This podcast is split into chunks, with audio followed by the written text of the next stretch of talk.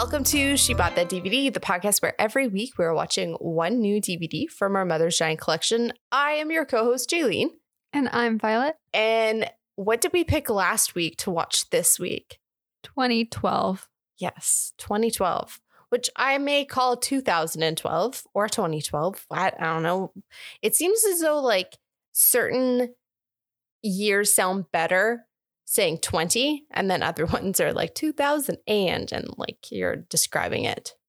Like 2019 sounds Ah. better than 2019 because it's just like a mouthful.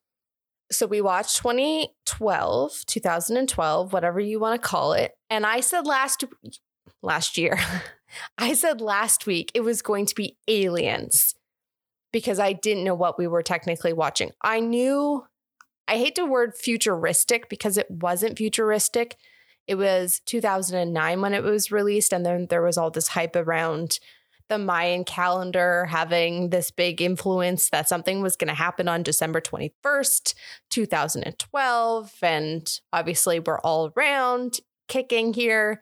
That wasn't a full sentence or made any sense, but they, meaning the Mayans, had I can't say premonition.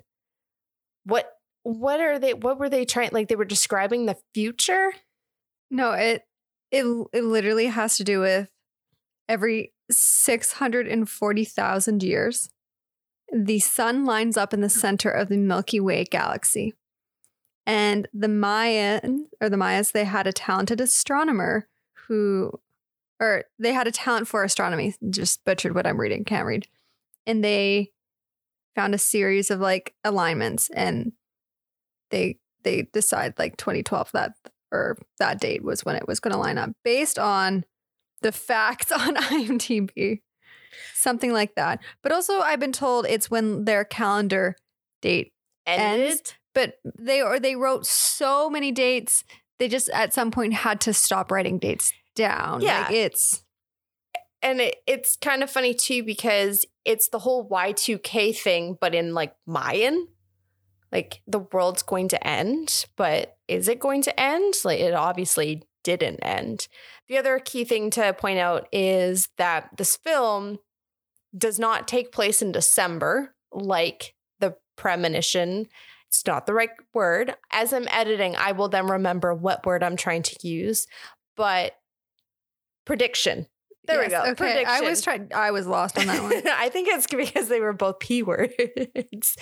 so it comes down to the fact that the directors or the producers, whoever funded the film, decided not to go with December 21st as the kickoff date for the world ending in the film due to the fact that they didn't want to decorate for Christmas and keep up continuity for filming. And it was easier to do that in the summer. So that's kind of also a huge difference between what was supposed to happen and then what ha- actually happened in the film.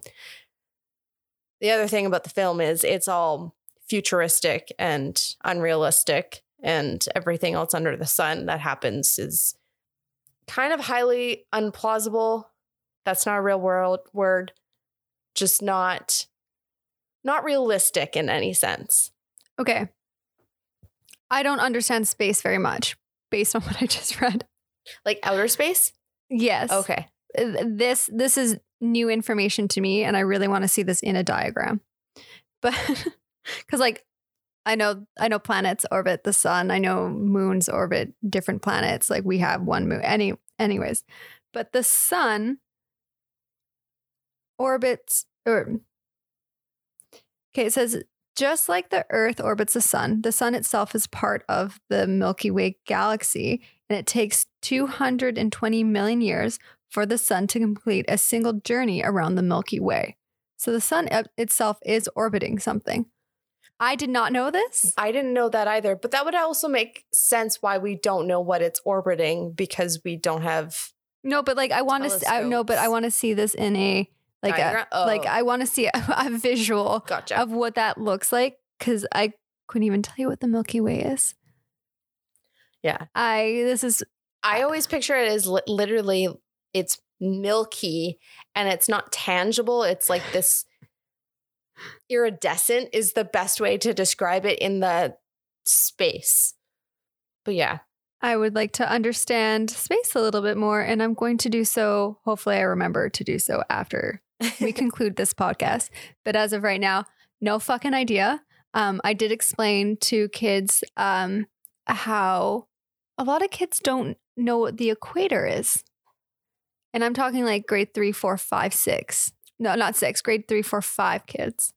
Okay, that's interesting. I remember knowing about the equator and then having my mind blown that there were other like date lines involved, which I can't remember. There's like the southern hemisphere date line and then the northern, but they're not date lines because the date line is you, sorry, you, there's one. You're There- talking like longitude and lat- latitude? Yes, but there's two lines that are north of the equator. So there's one line north of the equator and one line south of the equator.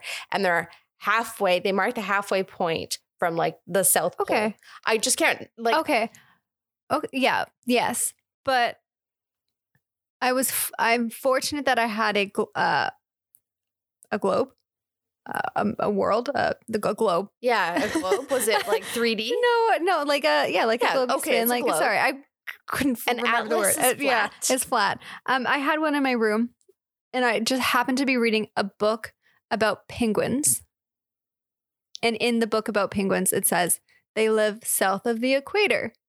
And a lot of kids, when they go to read the word equator, haven't read it before. So they're butchering the word, trying to sound it out. And then I go, Do you know what that is? And they're like, "Hmm, No. so I pulled the world down. I was like, Where's the equator on this? Couldn't tell me. I was like, Where are we on this? Couldn't tell me. Like they they couldn't find where we live on like they were looking in like Europe or just so far off. Um, so then I showed them where the equator was, and I explained to them uh, countries along the equator are really warm because they're closest to the sun. It's round. Imagine your face is the sun. It's the closest point to your face. Knowing that that's the warmest part, where do you think we live on this globe? Did they like put you like an inch above the equator? So that would be like closer to El Salvador. No, El No. Salvador is pretty close to the equator. It's Um, like, like Mexico. Yeah, Mexico. Yeah. and I and I had to go and I'd be like, okay, where do people vacation? They vacation in warm places. So where do they go? And then they're like, oh, Mexico, Hawaii. It's like, all right, so those are warm. Do you still think that we live somewhere that's warm? They're like, no. I'm like, all right. So we're gonna be farther away. And and then I had to explain, or I tried to. Don't know if any I did this with like six different students. I don't know if they all understood how seasons work past Mm, that Yeah. because it's we're on a tilted on an axis and then Yes. based on where we are in position with the sun we're either closer or farther away yeah i was just surprised they didn't know where the equator was Yeah, I don't know how we learned that, but I, I thought that was like grade five geography stuff.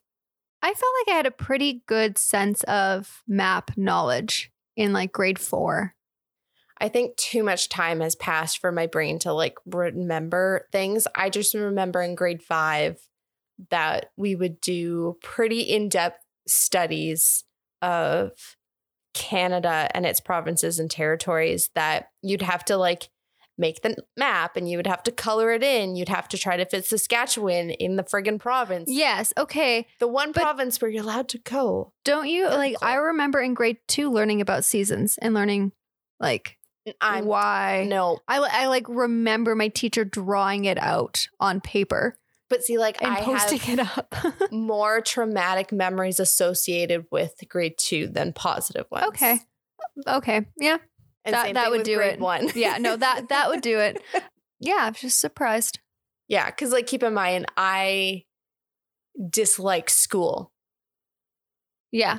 Yeah. I only had one kid that was like, no, I like know what you're talking about. And I was, I would just like ask questions and he was able to be like, well, yeah, that's seasons. Like, tell me something else. Yeah, So, I had the, I had a random thought this weekend where I used to fight with mom about not going to school. oh my goodness. And she would, get in the car. she would call, she was going to call the, uh, the, the school police on you. Yeah, the school police. and and she called them one day she called them well, she and- called dad. no and you you were just fighting her and you you were eh, they're 5 minutes away. They're almost here. They're they're going to put you in school jail. I can't remember what she told you and you just in an instant like were like, "Oh my goodness, I have to put on my clothes. I have to get ready to go." And then you were panicking because they were 5 minutes away that they would show up and and mom's like, "No, I'll call them." And you're like, "But like so they didn't have it's the 90s they didn't no one really had cell phones. Like we had one of our parents friends had a phone in her car. I remember that. But you're like you you won't be able to get a hold of them? Like Yeah. you, like just panic that I they're gonna show up. logistically was thinking that. Like, mom could not trick me into And- thinking that she could call and mom's like off. no no they they have they have phones in their vehicles. They're like don't worry i've got a hold of them. And then you went. But yeah i do remember that. I just remember having a big fight and then convincing myself that I could walk to school and then like coming around the bend kind of like where we used to walk through the Yes, creek to yeah. get to our high school or whatever and then mom like pulling around I'm sobbing and she's like get in the car and like I have never talked to mom about this and I was actually thinking like I should probably like ask her because like reflecting on this it is hilarious at the time okay not No, not funny. It it okay. It it is funny, but it's actually very sad because you had a terrible grade one teacher. Like well you, it was grade two as well the anxiety of not Well, yeah, you were. What did you like? You you were going to a a space that was not safe. That was not a comfortable, safe and learning environment. You I just didn't like guys and like we've talked about this before I've never liked oh, in grade two, grade two yes, yes but yeah prior to that, your concept of what school is is already so distorted. yeah like good on you for putting up that fight. I don't know how mom made the decisions that she did because she knew very well like what she was sending you to every day that you went to school, which is really unfortunate. but like what power as a parent could they do at that time Put you into a different school. I, I I guess the unfortunate part is not being able to be put into a different class No, you wouldn't be able to be put into a different class. Your options there were because this is a choice school, to go to the school in the catchment. She easily could have gotten you in there yeah or homeschool for that year. Yeah. I I do think it's kind of like funny to uh, like a point. Like I understand the seriousness part of it too, but like I remember mom even making a comment. She's just like, I used to love to go to school. And then I would think I'm like, well, I don't. Like I, I don't. And it wasn't like a nasty comment of like, well, I like to go to school. But I understood like I only understood that comment as I got older that she was trying to empathize with the fact is like being a kid and going to school is supposed to be fun. Fun. Yes, I'm surprised she didn't, but she could uh, could also get like the principal involved. Like I think We was have- so much against her because that teacher apparently was so well beloved until someone else had problems with her and it kind of flipped the script and it was like, oh, but like or like gotten you to see the counselor at this like there's there's there I mean it's the 90s so it's so different but legally a parent has to take you to school and I've seen many kids that don't want to come in that have have these like anxiety or like very valid reasons why they don't want to go to school but there's usually support staff and admin that are is willing to work with the student to find ways to get them to come into the building and be ready to learn. Yeah, I just also remember that the support the support staff that was associated with that teacher was her best friend, not the grade 2 teacher, but the one that was in the wheelchair that was in the cafeteria and made us do readings one-on-one with her. They were best friends. And so I actually have no idea who you're talking about because the only one I can think of is Miss Oakley. Mm, but that was like Kingston's best sister-in-law, sister. Those two were really tight. Yes. Yes. but the grade two teacher I can only think of her first name, Tamara, but I can't think of her last name. But we didn't get her for grade two. Sorry, you didn't get her for grade two. No. because she had just joined grade the school after you were going into grade two. Okay. I'm impressed though. None of you not wanting to do, to go to school, like it didn't traumatize me. I don't think I ever once put up a fight. That's what I was That- which is- thinking. I and I actually want to ask mom, did I ever be like, "Oh my god, it's awful there.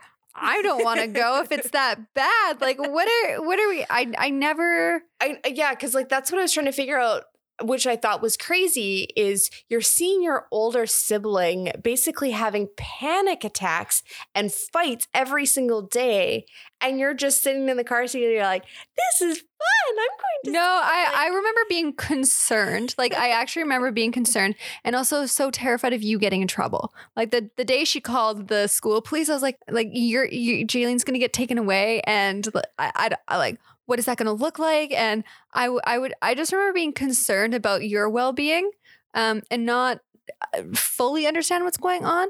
But I, I actually do find it impressive that I just was like, okay, yeah, I'm gonna go to school today, and or like whatever kindergarten looked like for me, because I actually I've seen it with a lot of. It's very common if one sibling is like that, the other also experiences or like shows signs and symptoms like that. But then there's the counter side that I never, ever put up a fight with Debbie. But I think that has a lot to do with the respect thing that you're not my mom, therefore I can't complain to you because you're not going to do anything. Oh my goodness, yes, yeah, you can see that with like kids. There's there's certain kids that they have no problem saying no to their parent, and they have much more difficulty saying no to someone else. So I, it's just kind of curious to think that I guess I was going to mom because I was hoping that she could fix the problem, knowing full well Debbie couldn't fix the problem. She's not the parent. She's parent. taking you she's to the school. She's the yeah. guardian. She's not necessarily the one. I mean, if she was the sole guardian because mom and dad didn't exist, it would kind of be completely Yes. different. And that situation would have been flipped on its head. But yeah, I just had a complete random thought this weekend. I had a good laugh because I. I don't know. I just thought of like being outside, and I, it was a certain smell that got to me, which is so stupid that I was just like, "Oh, I remember Rem- this weird memory." But yeah, I, me- I remember the school police being called on me, and it wasn't the school. And then I think at some point, mom like threatened Santa Claus too. Like that's pretty common. But yes, I just And- like the thing with like our mom does not make false threats. She doesn't. no, no. So when she says she is going to do something and she's giving you that warning, and if you do it again, that's it. It's whatever it is taken away. Because I remember we were fighting. I don't know what we were doing. We were getting ready. It was December. We had two things to do that day. It was either going to the Christmas concert after school or to gymnastics and like the gymnastics it was like a fun christmas little thing that was happening. So like And the the- the wrap up thing that we would do at the complex. no not that. It was it was at it was like in the actual gym. It was just like before winter break. It wasn't a, it wasn't anything crazy. It was just like a chill practice. There was going to be snacks. So like the annex is what I'm Yeah, asking. Okay. like like in Yeah. yeah, yes. Um so th- those were the two things that we were allowed or like had to juggle our time between or we had to choose to do one of them and i don't know what we were fighting over i just remember I don't remember this. being like on the couch and we were arguing and mom said fine that's it you're doing neither and mom's probably like, yes, I don't have to go out. and i was like i don't get i've been in choir not only am I in music class, but I've also been doing choir, and I don't get to like I don't go up get to go up and sing that song with like all my friends that we hang out during lunchtime. Like what?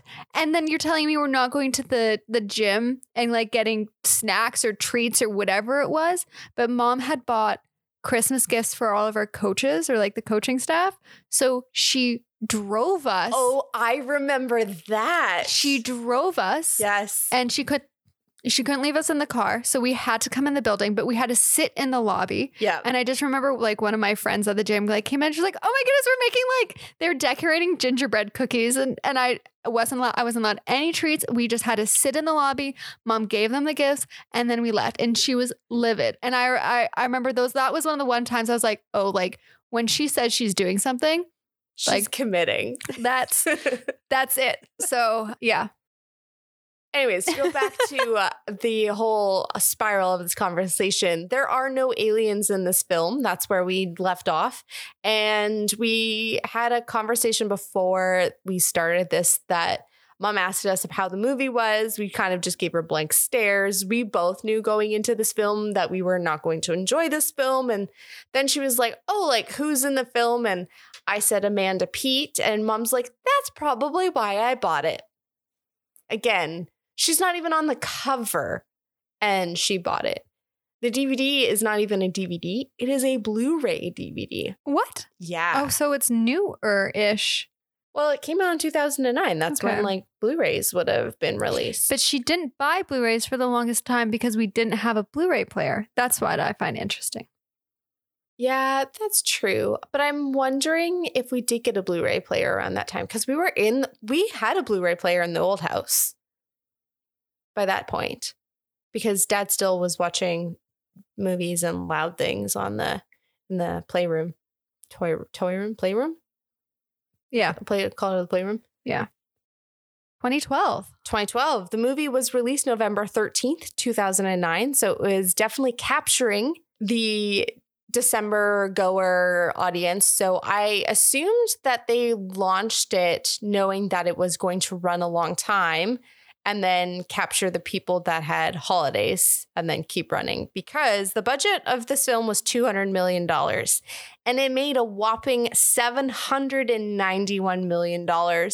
And as I was sitting there watching this film, thinking, I would never pay to go see a movie like this. Do you know why people did pay to go see a movie like that though? I don't. I can't figure out why people went and saw this Okay. because I thought personally, I thought this film got panned, but clearly it didn't. You have to picture the it's like one of the initial it's the car scene when the earth finally starts shaking and they're all in the car and they're driving and it's an insane they're like going in between buildings Oh, and everything's yeah, yeah, yeah. falling and there's uh, so much going on.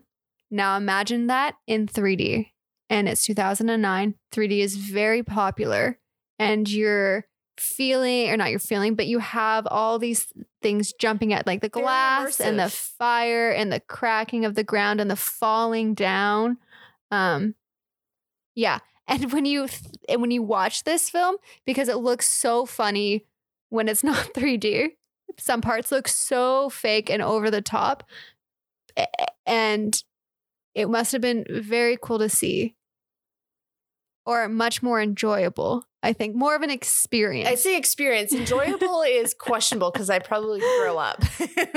um yeah just much more of an experience in 3d and i think that is really a lot of the appeal to it yeah, I wanted to kind of discuss what attracts people to these films because there is no story. Like, mm, there's story, but it's it's not one the main driving points No, of this film. it's like one long car chase scene is what this movie feels like Yeah, but it also kind of sounds like a five year old describing their best day ever. And they're just like, and then like this happened, and then this happened, and then this happened, and then like this, this happened. Because all of a sudden you're at the end of the film, and I I was expecting things to kind of have an innate twist.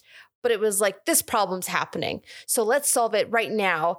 And then just as we've solved this problem, this new problem's going to happen. That was the story. yeah it felt like one long car chase scene Oh, yeah, but with like different ways of doing it. yes Now, we've recently watched King Kong. And as much as we hated that film, I'm really having a hard time picking out did King Kong have more of a story than this one? look on your face is like Sorry, I was afraid you're going to ask me the question. If you had to pick between the two films, no. which one would you sit and watch again?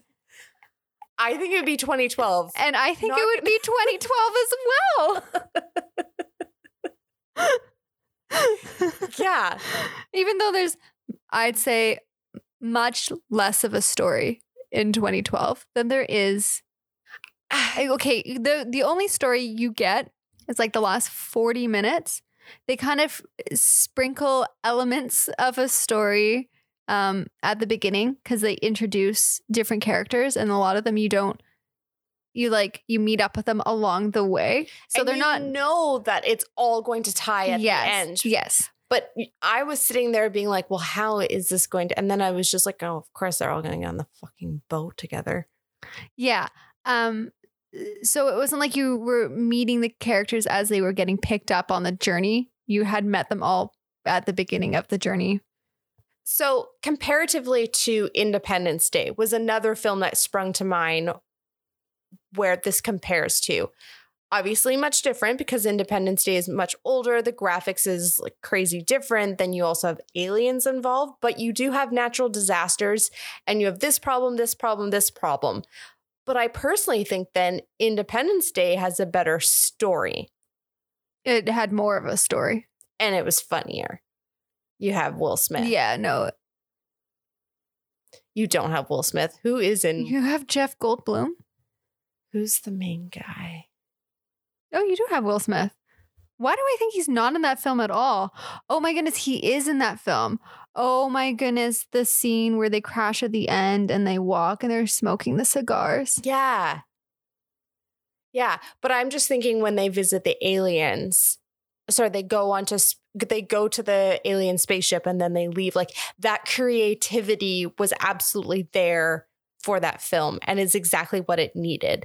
Whereas you don't get that in this film. It's very to be expected is what I can articulate this as. But why are people going to see this film and I guess like the audience doesn't care about Maybe. story like Yeah, or maybe they want to they're unsure about this whole thing 2012 that's coming up and they want to see what um like what the possible outcome may be in or like the time the um I was going to say the entertainment but like media with the the theatrical view on 2012 is. Yeah.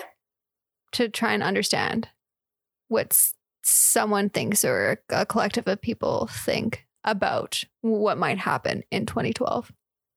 yeah no i i definitely i i was trying to figure out the demographic i really hate to say that it is going to be male driven but that's kind of where i'm seeing but i'm also seeing 13 14 15 16 year olds getting together over holiday and going to see this cool new movie that's out that has absolutely no substance to it like i just but i, I don't want to typecast but it's going to be the same thing if you get a romantic comedy.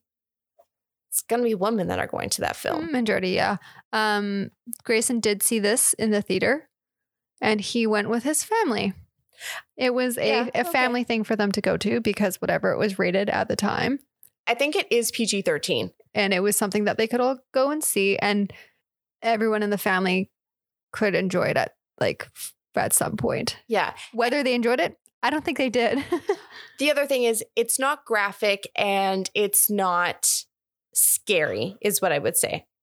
Psychologically, if you really start to think about it, absolutely it is scary. But in the sense of being a horrifying film, like a thriller comparatively to Sixth Sense, is what I would say. It's not scary in that sense.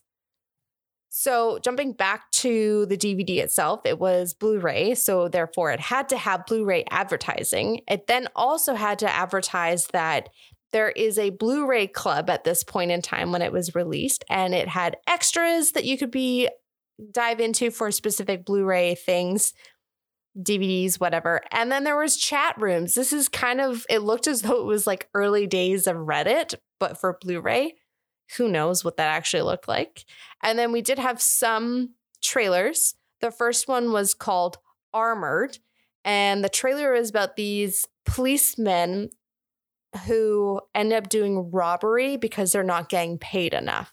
And then there's two people on the squad who are like, no, we can't do that sort of thing. And then they're in an armored truck, hence the name Armored.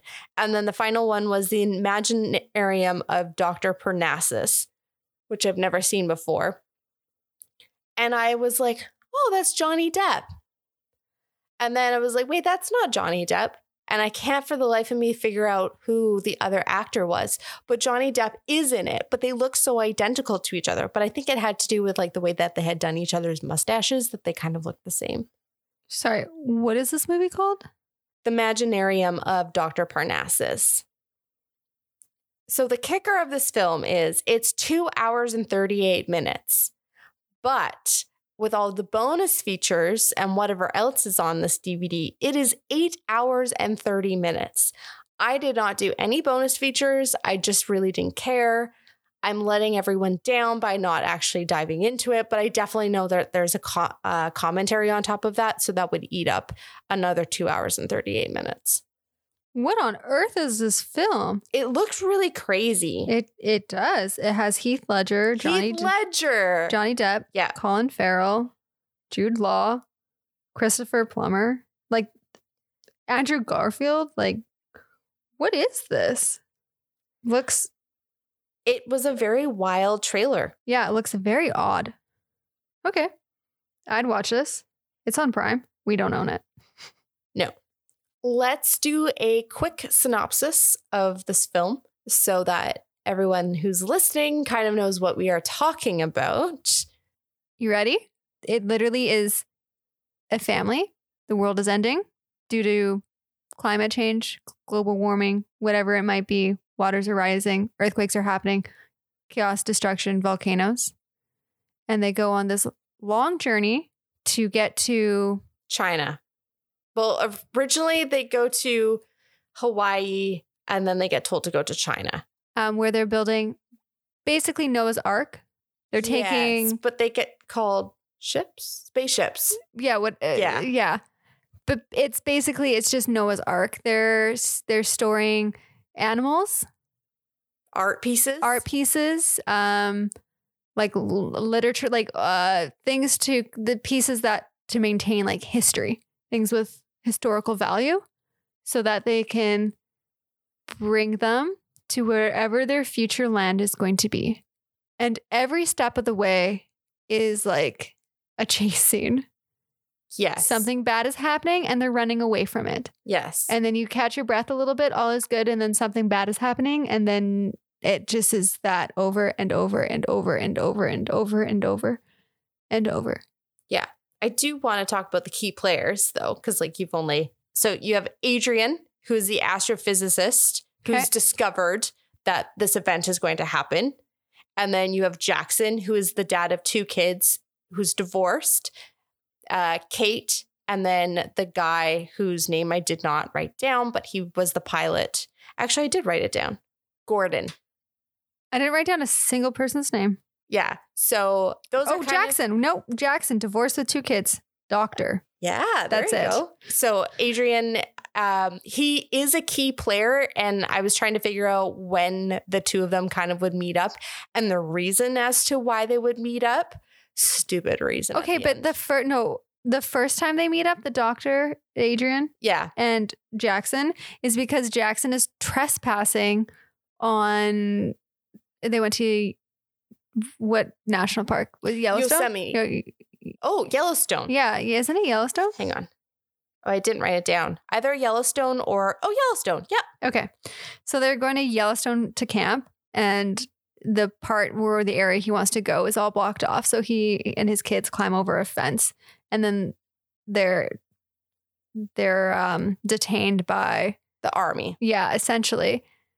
But when they're detained by the army, not like an, an officer or anyone is talking to them about the, their wrongdoing and what's going on. No, the lead scientist of everything that's going on has a conversation with this father. It's so out of place just to make the two like it, it they didn't just like stumble into a conversation. It was like, no, no, no, doctor, come over here and have a conversation with them.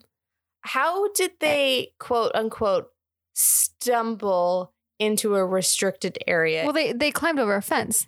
I know, but would it not be covered in like barbed wire if it was like this intense of security purposes? Yeah, uh, there's a like lot of Area 51. Come on, like no, there's a lot. There's a lot of parts of it that are. it- it's funny. Like the, the two of them talking together at the beginning was just funny, and then he's like, "Oh, I know you. I've read your book," and they just kind of catch up. They shake hands and then go on their way. Yeah. Uh, the other important thing to note is the people that get to go on board had bought their way onto the ark. They all had paid, I think it was like $1 million a seat. A really interesting commentary on the fact that that hypothetically would actually be the case. The other interesting part is they were not going to be let onto the boat until someone finally had empathy for these poor people that had paid their way to get onto the boat. Okay, and like one of them makes a comment like, "Well, how do you choose these people?" And then someone's like, "Oh, we picked them based on like not genetics or like we we picked like healthy people." And then they turn and they look at them as like, "Oh, by the size of their wallet." Like it it wasn't they weren't picking like the best of the best. It it it had absolutely nothing like to do with that. And I also I wondered about same thing with um like the animals, the artwork art. yeah, Yeah. the literature, like everything that they were picking. I wanted to know why. And like the the doctor. Adrian. I don't know his last name. Sorry. okay. It's No, no, I Adrian. yeah, yeah. Adrian made a very valid point. He just happened to have that book by Jackson. Jackson in his bag and he's he's not a well-known, well-established Nope. author, but coming out on the other side of this huge disaster, if that's one of the few pieces of literature that exists, then like he's going to be a big name in the future and he he might be like well read. However, I feel like a lot of stuff would be held digitally in like data banks. Yeah. That is something different that might not have been as prevalent in 2009 when they were thinking of this. Yeah, that's true. Because, like, ebooks were definitely starting to be a really big thing, but the conversion, I wouldn't say, is there. Yeah. I also want to land off with it ends with the film with them heading to South Africa. It raised. Yeah. so the Earth's crust had changed. And so mountains were in- in different places, and then different poles, like south and northern poles, were it- in different areas. it was just like um it was Pangea 2.0. yes. But like n- the the earth naturally shifts. yeah, it does. The earth is naturally warming and it's naturally moving. and like all these shifting. things it just happened at such an accelerated dramatic rate. And uh, because like technically years from now, like I will never be alive, there'll be a separation where the Rocky Mountains are. Mm-hmm. Like that will eventually slowly break away from North America just over time. Yeah. So it's just basically imagine the shifting of continents at an accelerated rate. Yeah. The warming of like the north and the south, water is rising. So creating massive waves and flooding, along with all the earthquakes and the volcanoes erupting, huge tsunamis. And the best part is, this made me laugh, was that they, when they were in the plane trying to get over to, I guess it's China that they're flying to. The second destination. The- yeah, they so they try and go to Hawaii, but as we all know, Hawaii is a collection of volcanoes. So when they go to land there, it's just a mess. They they they're not able to land whatsoever, so they have to keep going, and they're prepared to make an emergency landing, um, in one of in like a body of water, and they are prepared for this landing and then all of a sudden they breach through the clouds and because of all the shifting that's going on of land the entire whatever shifted the perfect amount for them to now land on the land and i I just laughed Like, talk about a contrived film. So, did you watch Don't Look Up with Jennifer Lawrence and Leonardo DiCaprio? No. You haven't seen that No. film? Okay. So, I thought don't spoil it I, I won't spoil it, but I thought it's a very interesting contrast to that film because the action that takes place where the world is being destroyed in this film and people are being listened to is very different to what Don't Look Up is. Because Don't Look Up is satirical, but it's a huge commentary on the fact that people are fighting, that climate change is happening, but no one's doing anything about it. So, why do people listen to what's happening in this film when we definitely know for a true fact Don't Look Up is the reality of what people are like? I think that's what drove me crazy about this film is for some reason now we're like, oh yeah, it's definitely going to happen. When for the last like 10, 15 years, it's definitely happening, but we're not doing anything about it. And I understand it has to do with the fact that it was immediate, but so is Don't Look Up. um And I didn't give anything away. No, I I I think that it was it was the lead up to it, it wasn't 2012 yet and not knowing what 2012 was going to look like um and the concern and the the the panic around that. I mean, were you concerned on December 21st, 2012? What were you doing with your time? I was like, I remember waking up that day and I was like, we, we might die. Like, but that's okay. Like, you live in that fear every day, and like, that is what it is. But uh, like, I didn't know if we were all going to die together or if it would be like a gradual thing.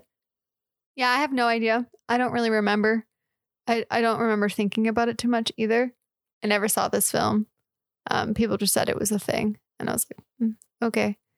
Yeah, I- it was I- talked a lot on social media for a very Yeah. long time. I feel like if it was a thing, um, I was gonna say government and, intelligence wouldn't just like leave us hanging. Like there would have been more concern Really? happening around the world. Yeah, I'd hope so. I would hope so, but I don't necessarily believe so. I think there's too slow to action Uh, sometimes. yeah, but I think there's enough uh, I don't scientists in the world or whoever is reading this data and collecting this data data for there not to be whistleblowers.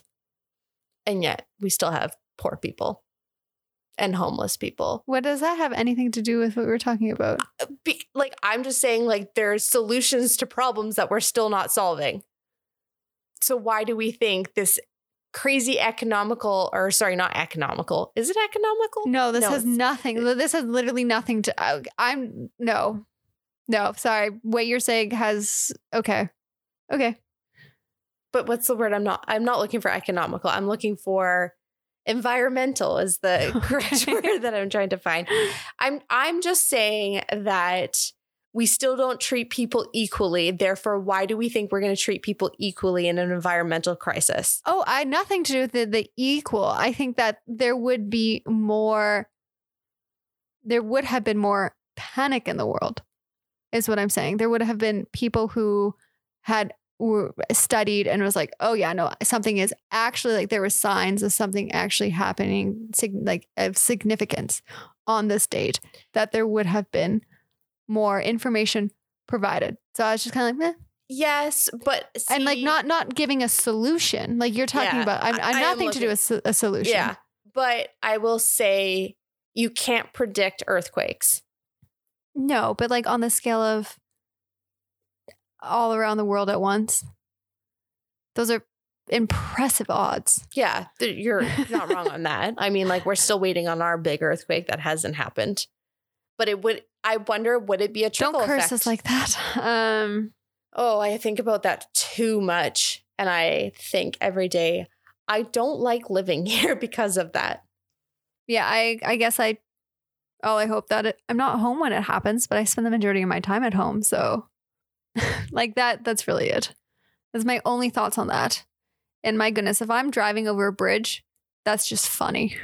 I that's why whenever we were going to practice and we would like stop on a bridge, pure panic would set in. It's just like less so now, but as a kid, uh, I- having that control. I hated.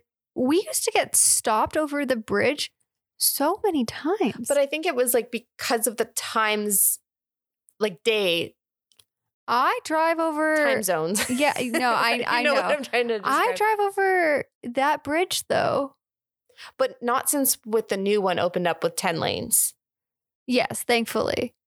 Yes. That and like Um, it's been 15 years now. So yeah. Yeah, like it's there's it's been great. And they're also building another one. Yeah. And then the other bridge to the left has the counterflow lane.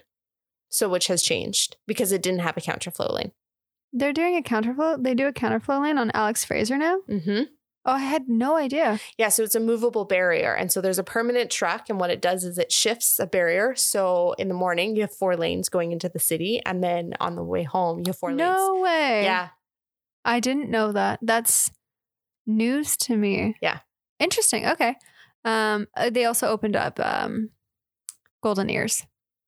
Yeah, Like exactly. that's like so, another one that, Yeah. and that's a beautiful bridge to drive on. Yeah. So it's three lanes both ways. and that one hardly ever has traffic on it because it's servicing to Yeah. The only the only way you get traffic in that area is because it, like immediately feeds into Maple Ridge, uh, so it gets really bottlenecky there because they're all going into the same place.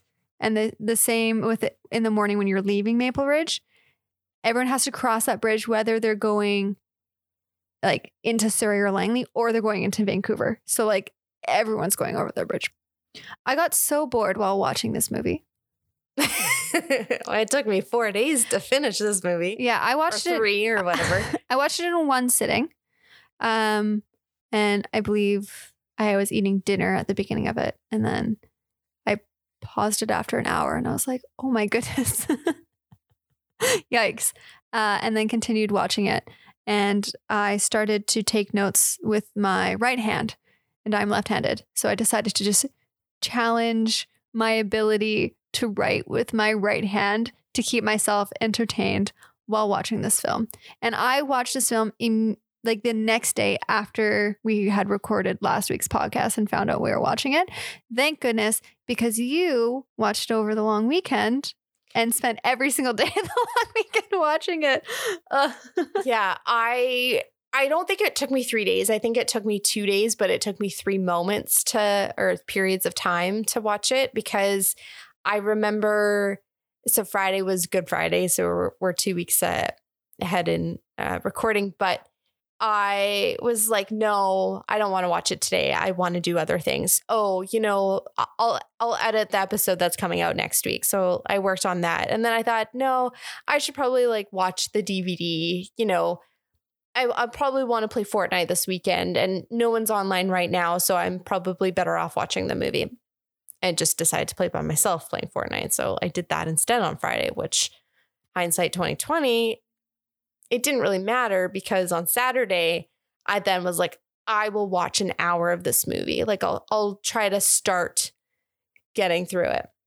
I got an hour and a half and I was like, okay, I only have an hour left. Like breaking that up, I was like, that's that's not too bad. Sunday arrives. I'm talking to myself, you have one hour left. You have one hour left. The last 20 minutes, I I paused it and I was like, oh, I'll go get Fortnite ready. I see that people are on.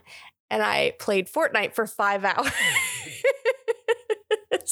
and then I went back and I was like, should have just been like, hey, I'll be on in the next game. Cause like that's how long the Uh, game yeah, yeah. That's how long one one round would have. Yeah. So I had to watch the Yeah. last 20 minutes on its own, but I couldn't tell you what the last 20 minutes were. I just, I really wasn't into it at that point. At times, this movie went by fast, and at times, it went by really slow, where I was just like, okay, let's get on with it. I am really sick of seeing this scene that I've already seen prior, basically. Okay, my w- one of my favorite parts is basically all of it is CGI. Yeah. Like effe- special effects almost 100% CGI.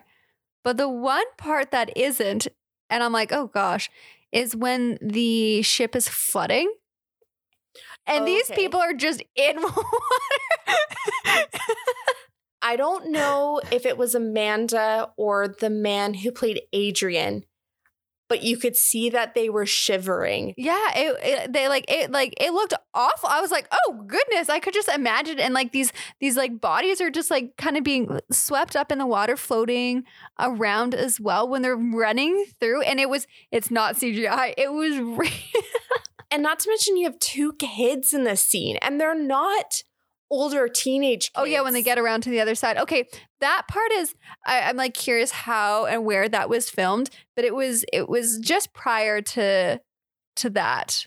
Um, also, the girl that's in between the two, Yeah, the Russian girl. yes, Yes. and hers fills up, Yeah. and what's above her is the animals, and it's all like the grading for them. yeah.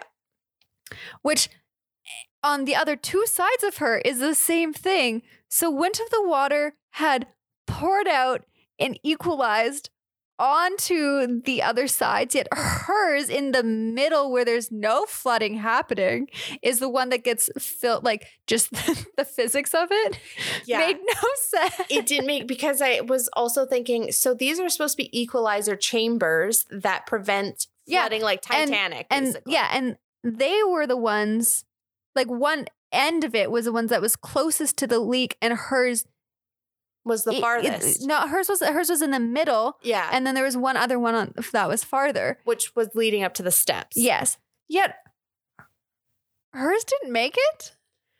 Yeah. It logistically and physically did not make any sense. But do you know where this was filmed?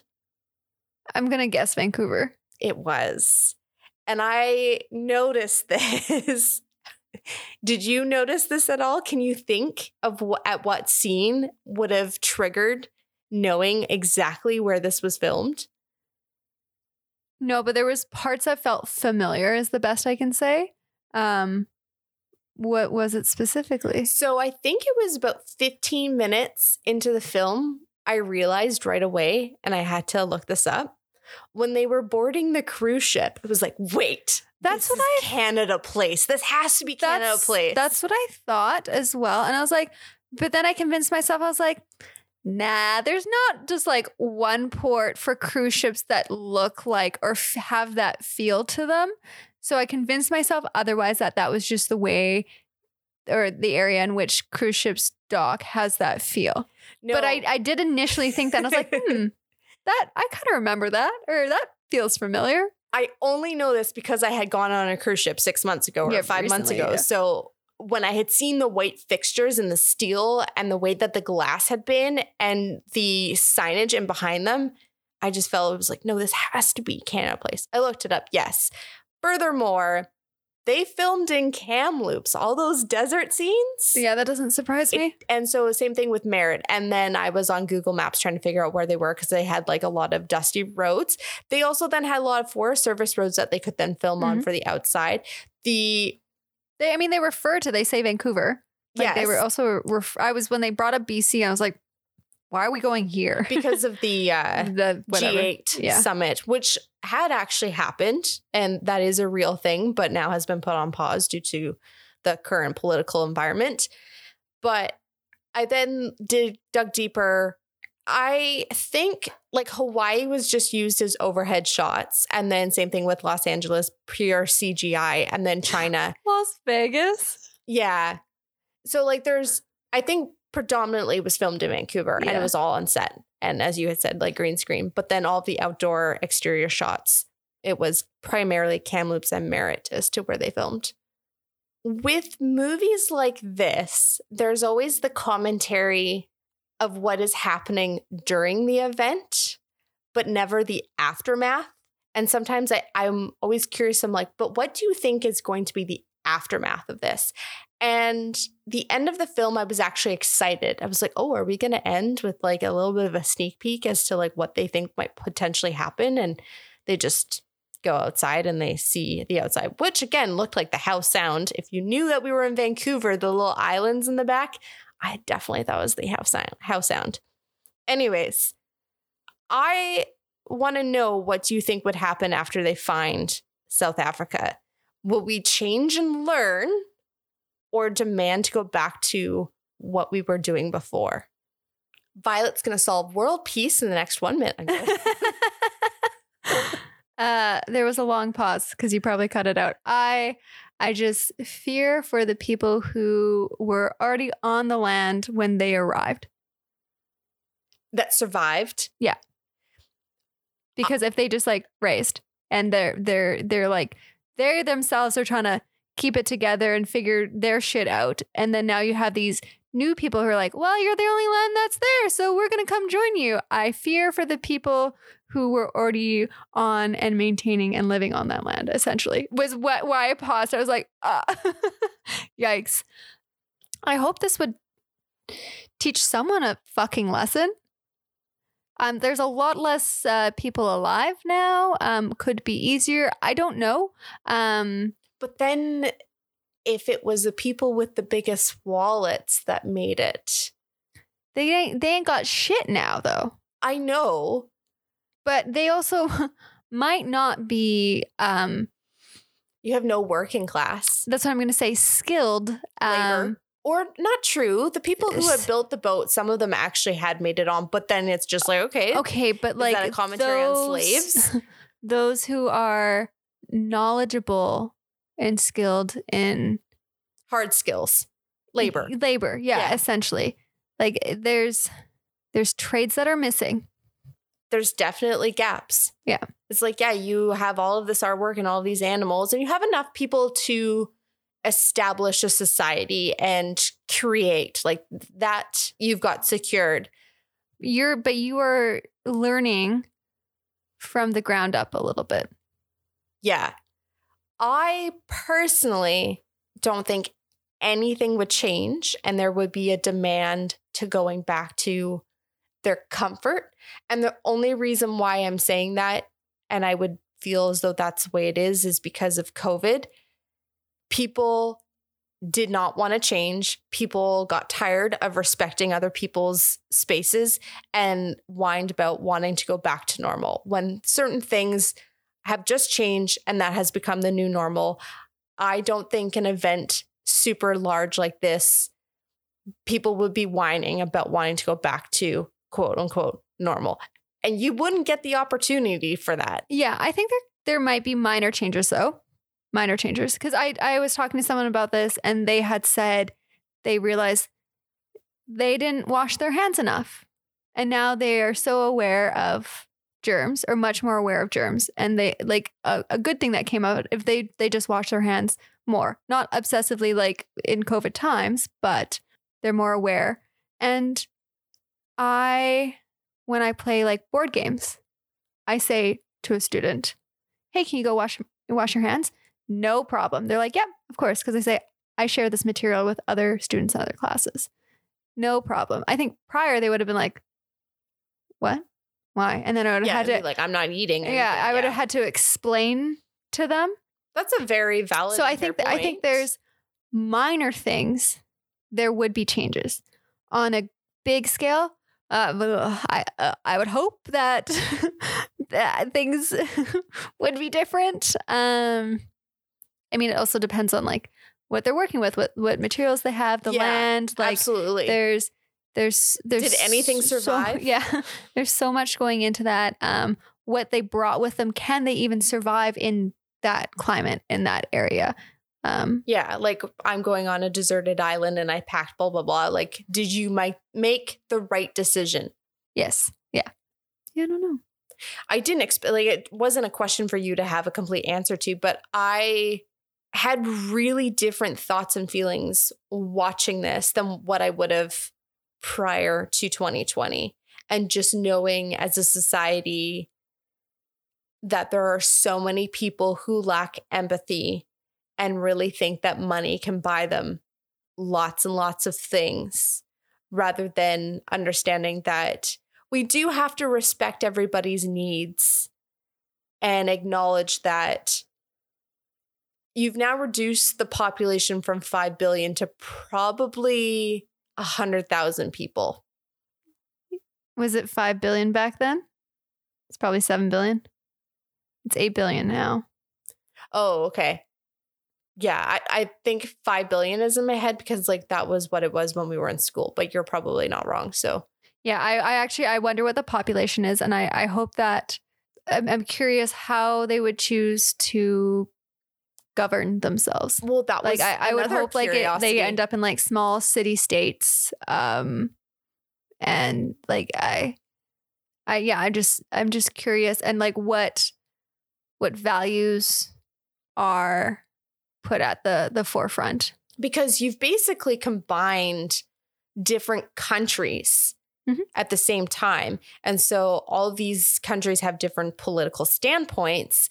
And how are you going to govern yourself? Are you going to take on a new governing body? And I don't mean like Democratic Republic governing body. I mean, are you going to work as a community Mhm. with aligning your values and Mhm. going forward and respecting the fact that okay, shit hit the fan. How are we going to not let this happen to us again? Or what is our contingency plan if this happens again in the next five years? Because the world hasn't settled. Mhm. Yeah, I'll leave it at there. Let's do our ratings for this film. What is your story score? Point five. Wow, 0.5. I'm a one. I don't think I've ever rated a story this low. It had none really. Like, okay, here's here's the thing: is mom had asked us like, "What'd you think about the film?" And we just gave her our stares, and we were like, uh, "Um, And then she's And like, "Oh, was it bad acting?" and we're like, "No, there's just like there's no story really to go off to have the bad acting." like, and, and, like the story itself is. We haven't even mentioned our favorite character in Oh, yeah, film and- who dies. and he's just like committed. Um, Woody Woody Harrelson. He's hilarious, great actor. Um, and he's just this.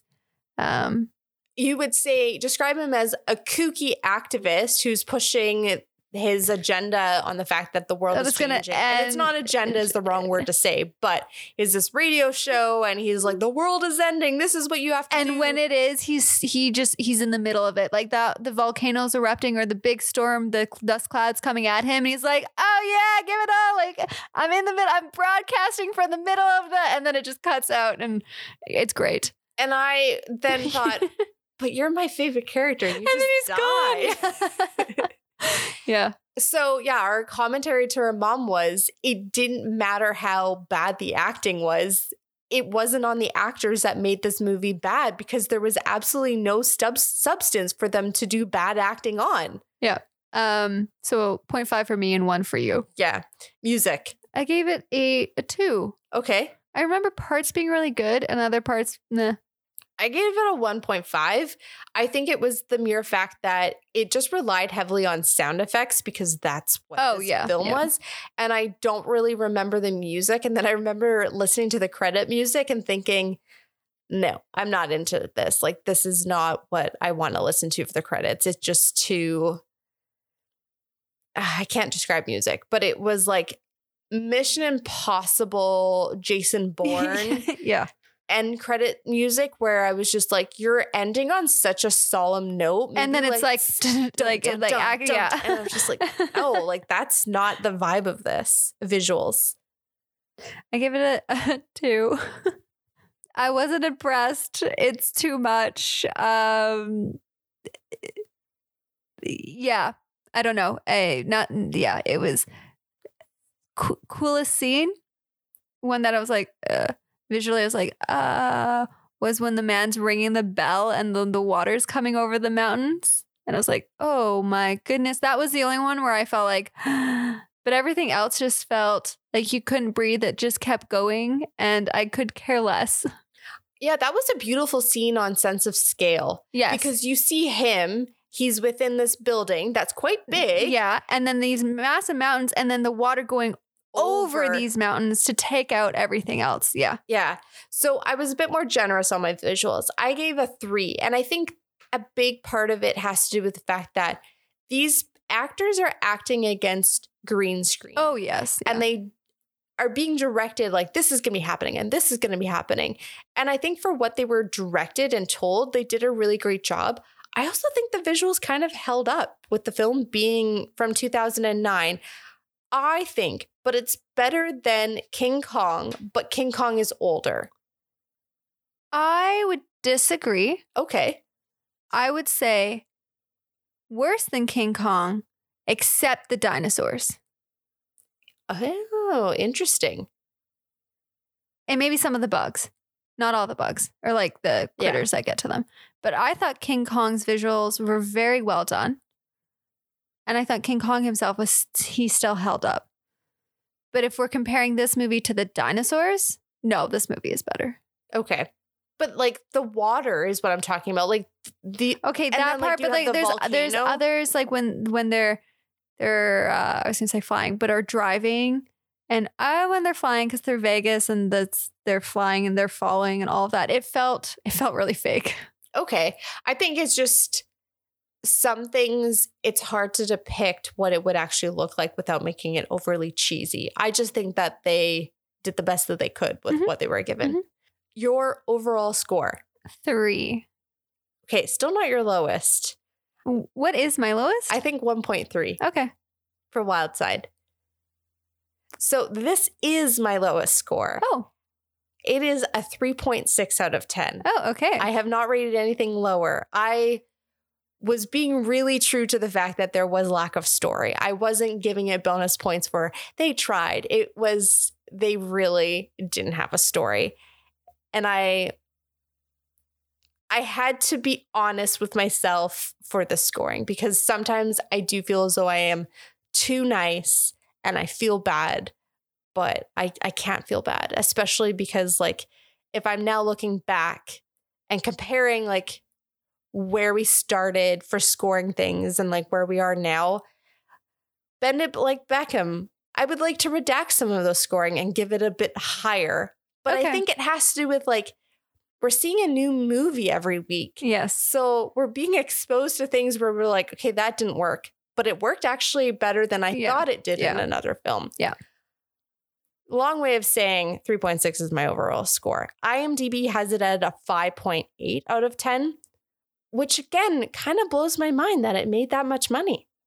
It made more money than Battleship, and they both have the same rating. Curiosity 3D. This is the the two driving factors for me.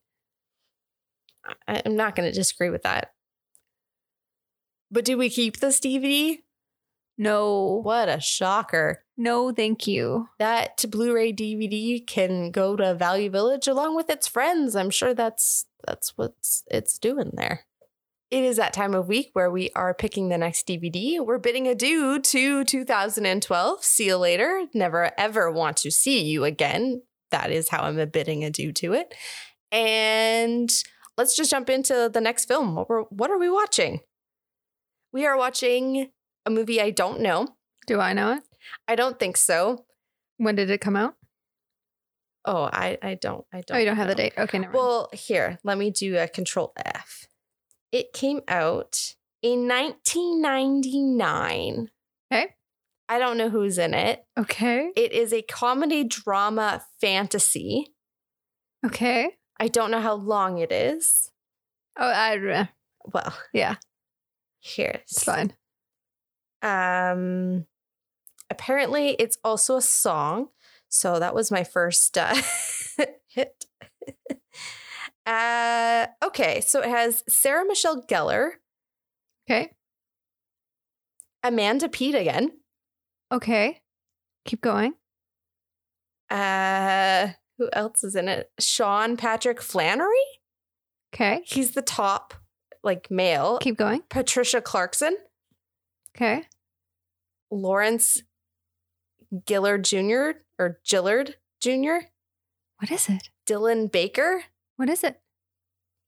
It's called Simply Irresistible. Oh, Okay, not not at all what you thought we were watching, hey? no. No, it's not a lot like Love. That has Ashton Kutcher in it. No, I'm wondering when Cruel Intentions came out, but we don't own Cruel Intentions. No. I always I always hope that we do, but we don't. no. Oh, so Sarah Michelle Gellar's in that one.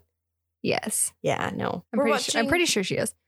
So it is called Simply Irresistible. It is a romance comedy. Apparently, according to Google, that's what it is. But in IMDb, it was categorized as comedy, drama, fantasy. And it looks like it possibly is on Amazon Prime. You, I'm, I'm I'm looking right now. Yep, it's on it's there. Okay. We're going to end the episode there. Thank you so much for downloading and listening to this week's episode. If you'd like to follow along, hit the follow or subscribe button. If you'd like to follow us on any of our socials, those are linked in the show notes below. And join us next week as we are watching Simply Irresistible. It can be found on Amazon Prime in Canada. Don't know about anywhere else. Until then, have a really great week. Take care, everyone. Bye.